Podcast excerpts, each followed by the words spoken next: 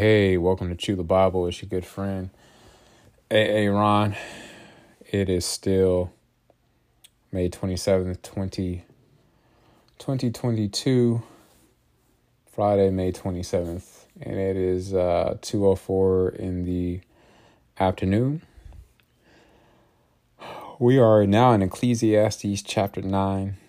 I promise you I will avoid my uh, crazy stories for now. But if I have some in between, I'll definitely share them and we'll go down some different rabbit holes. All right, here we go. We, yeah, Ecclesiastes chapter 9, reading out the New Living Translation on the Bible app. Shout out to the Bible app. Shout out to YouVersion. Oh, let's run that. Let's run that back again because I need to start the video again finally got this video thing down to a science. Remember the settings. There's a whole nother level I can go with this whole live streaming on YouTube, but yeah, for now, we're just keeping it very simple. Very basic. There we go. Start recording. All right. Now we're on video. Yeah. All right. Welcome back to Chew the Bible. It's your good friend AA Ron. It is May 27, 2022, 205 in the afternoon, recording this live from KC, Kansas City, the Royal City. Hope everyone's having an amazing day. We're in Ecclesiastes chapter 9. We're reading on the New Living Translation. The heading for this is Death Comes to All. This, too, I carefully explored. Even though the actions of godly and wise people are in God's hands, no one knows whether God will show them favor. The same destiny and ultimately the same destiny ultimately awaits everyone, whether righteous or wicked, good or bad, ceremonially clean or unclean, religious or irreligious. Good people, there goes that good word again, Good people receive the same treatment as sinners, and people who make promises to God are treated like people who don't. It seems so wrong that everyone under the sun suffers the same fate, already twisted by evil. People choose their own mad course, for they have no hope. There is nothing ahead but death anyway. I was thinking of that. What is that from? Alice in Wonderland. People have those bumper stickers or different things to say we're all mad here. They'll have t-shirts to say that. Not all of us are mad. You don't have to be mad going down your own course, mad course, full of confusion and destruction. Jesus, I feel like until you fully I know there's people that have we that have mental health issues. I've battled those my own myself. Some people have chemical imbalances some people have been through some serious trauma and all kind you name it fill in the blank right? But until you turn around and face jesus christ and accept him as your lord and savior and begin to have a relationship with him and walk side by side with him nothing in life will make sense. And confusion you're going to feel his opposition. Um, but as i said in a few recordings ago God's opposition, Him opposing us, our plans, because we all set out to make our own plans, right? Him opposing our plans and feeling that opposition is actually His grace, because it forces us to turn to Him. All right, verse 4 There is hope only for the living, as they say. It's better to be a live dog than a dead lion. I've never heard anybody say that. It's better to be a live dog than a dead lion. Interesting. I'm not even going to go that deep into the philosophical meaning of that that phrase, but there you go. Basically, better to be alive and humble than uh, dead and one of the most powerful people on earth on in the world. And lions are the supposed to be the most powerful, or the sign, the symbol of the most powerful uh, animal in the animal kingdom. Even Jesus is referred to the lion of Judah. Anyway, verse 5 The living at least know they will die, but the dead know nothing. They have no further reward, nor, nor are they remembered. Whatever, verse 6, whatever they did in their lifetime, loving, hating, envying, is all long gone. They no longer play a part in anything here on earth. So go ahead, eat your food with joy, and drink your wine with a happy heart, for God approves this. God approves of this. Wear fine clothes with a splash of cologne. Live happily with the woman you love, though all the meaningless days of life that God has given you under the sun.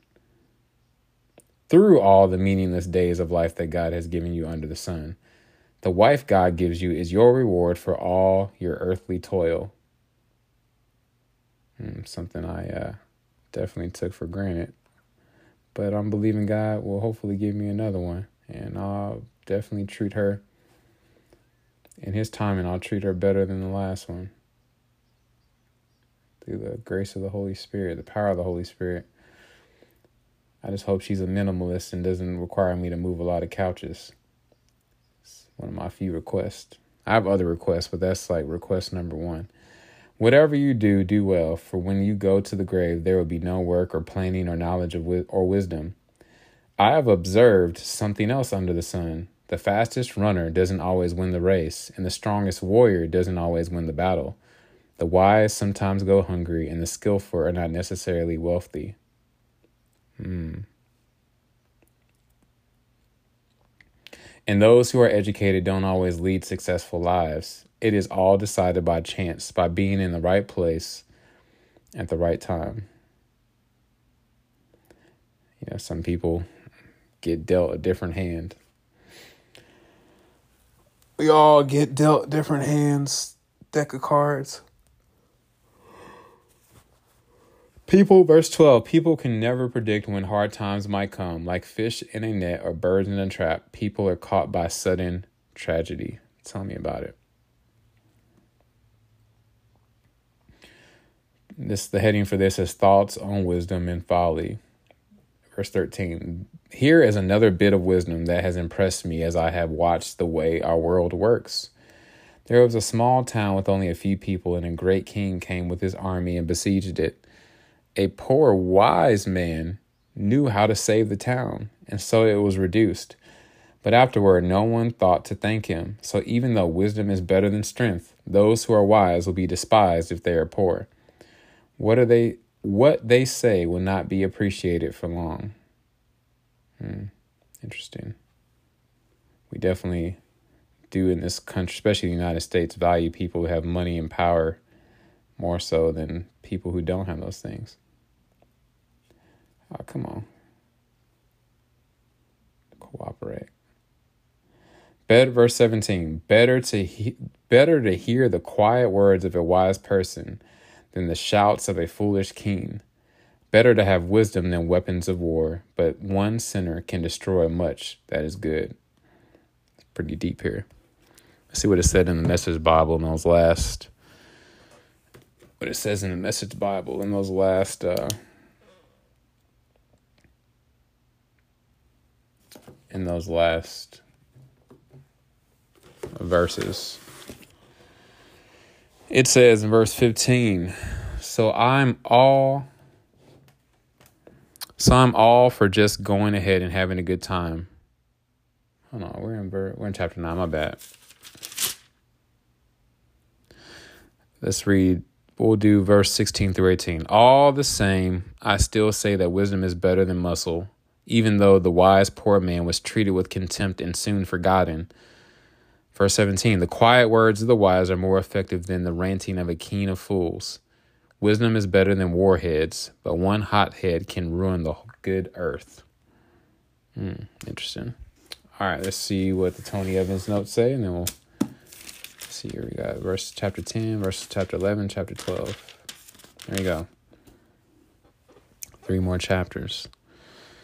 This is a reminder that as far as our earthly existence is concerned, life, even when filled with struggles and disappointments, is preferable to death. Since you don't know what tomorrow will bring, enjoy the legitimate pleasures of each day because God richly provides us with all things to enjoy.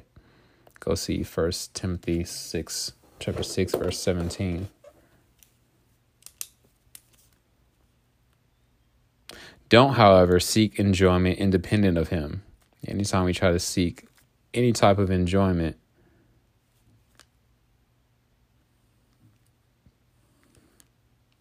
apart from God, is yeah, you're gonna be disappointed. Our existence, He just made it that way. That's how He wired us. Uh, our existence often looks like a roll of the dice and regardless of whatever strength, wisdom, riches, or skill a person has, time and chance happen to all. Life appears to be random. Certainly, no one knows his time. Yet we must live with an eternal perspective. I always know the moment that, shoot, I wake up. First of all, when I wake up, I know it's nothing but the grace of God that I even woke up because I've heard of so many stories of people passed away in their sleep. And second of all,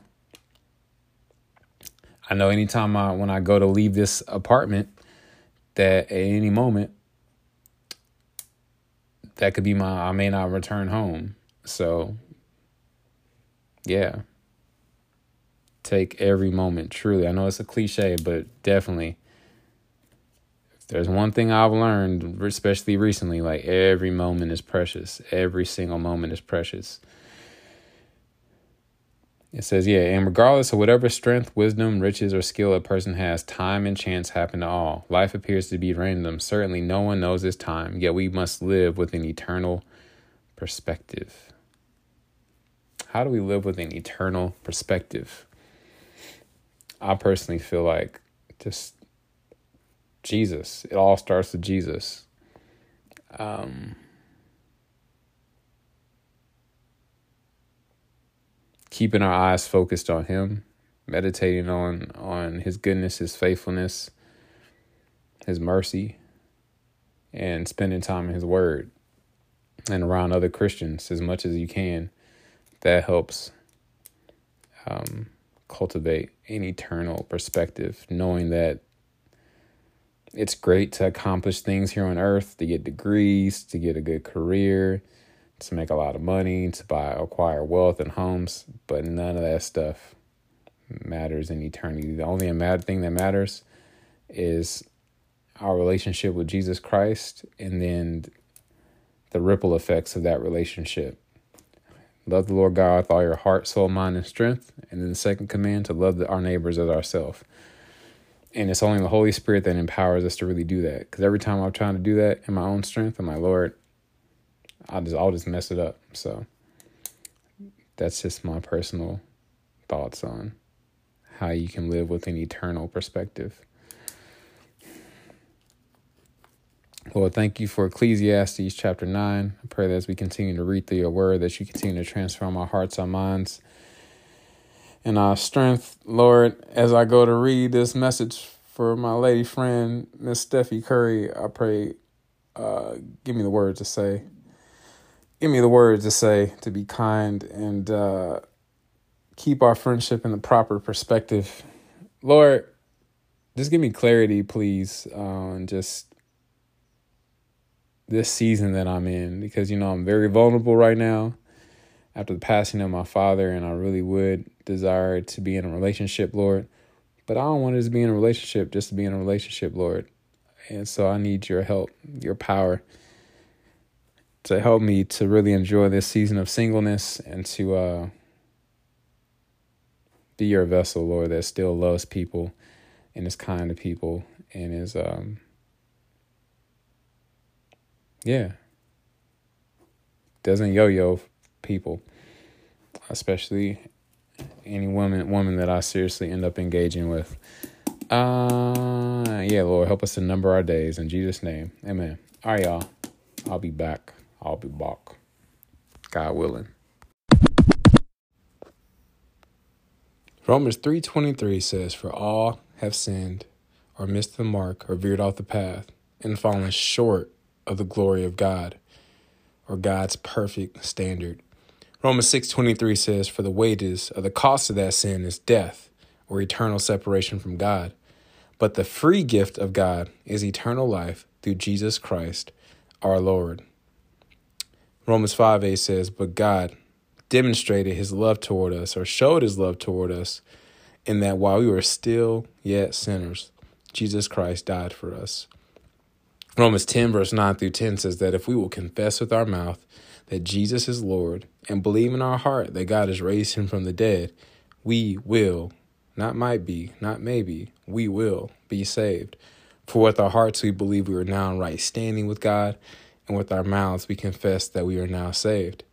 Lastly, Romans 10, verse 13 says that whosoever, anybody, everybody, who calls upon the name of the Lord, they will be saved. So if you've never asked Jesus into your heart, or you've walked away from him and you would like to rededicate your life to him, you can just simply say, Dear God, I know I'm a sinner. I know my sin deserves to be punished. I believe Jesus Christ is the Son of God who died for me and rose from the grave.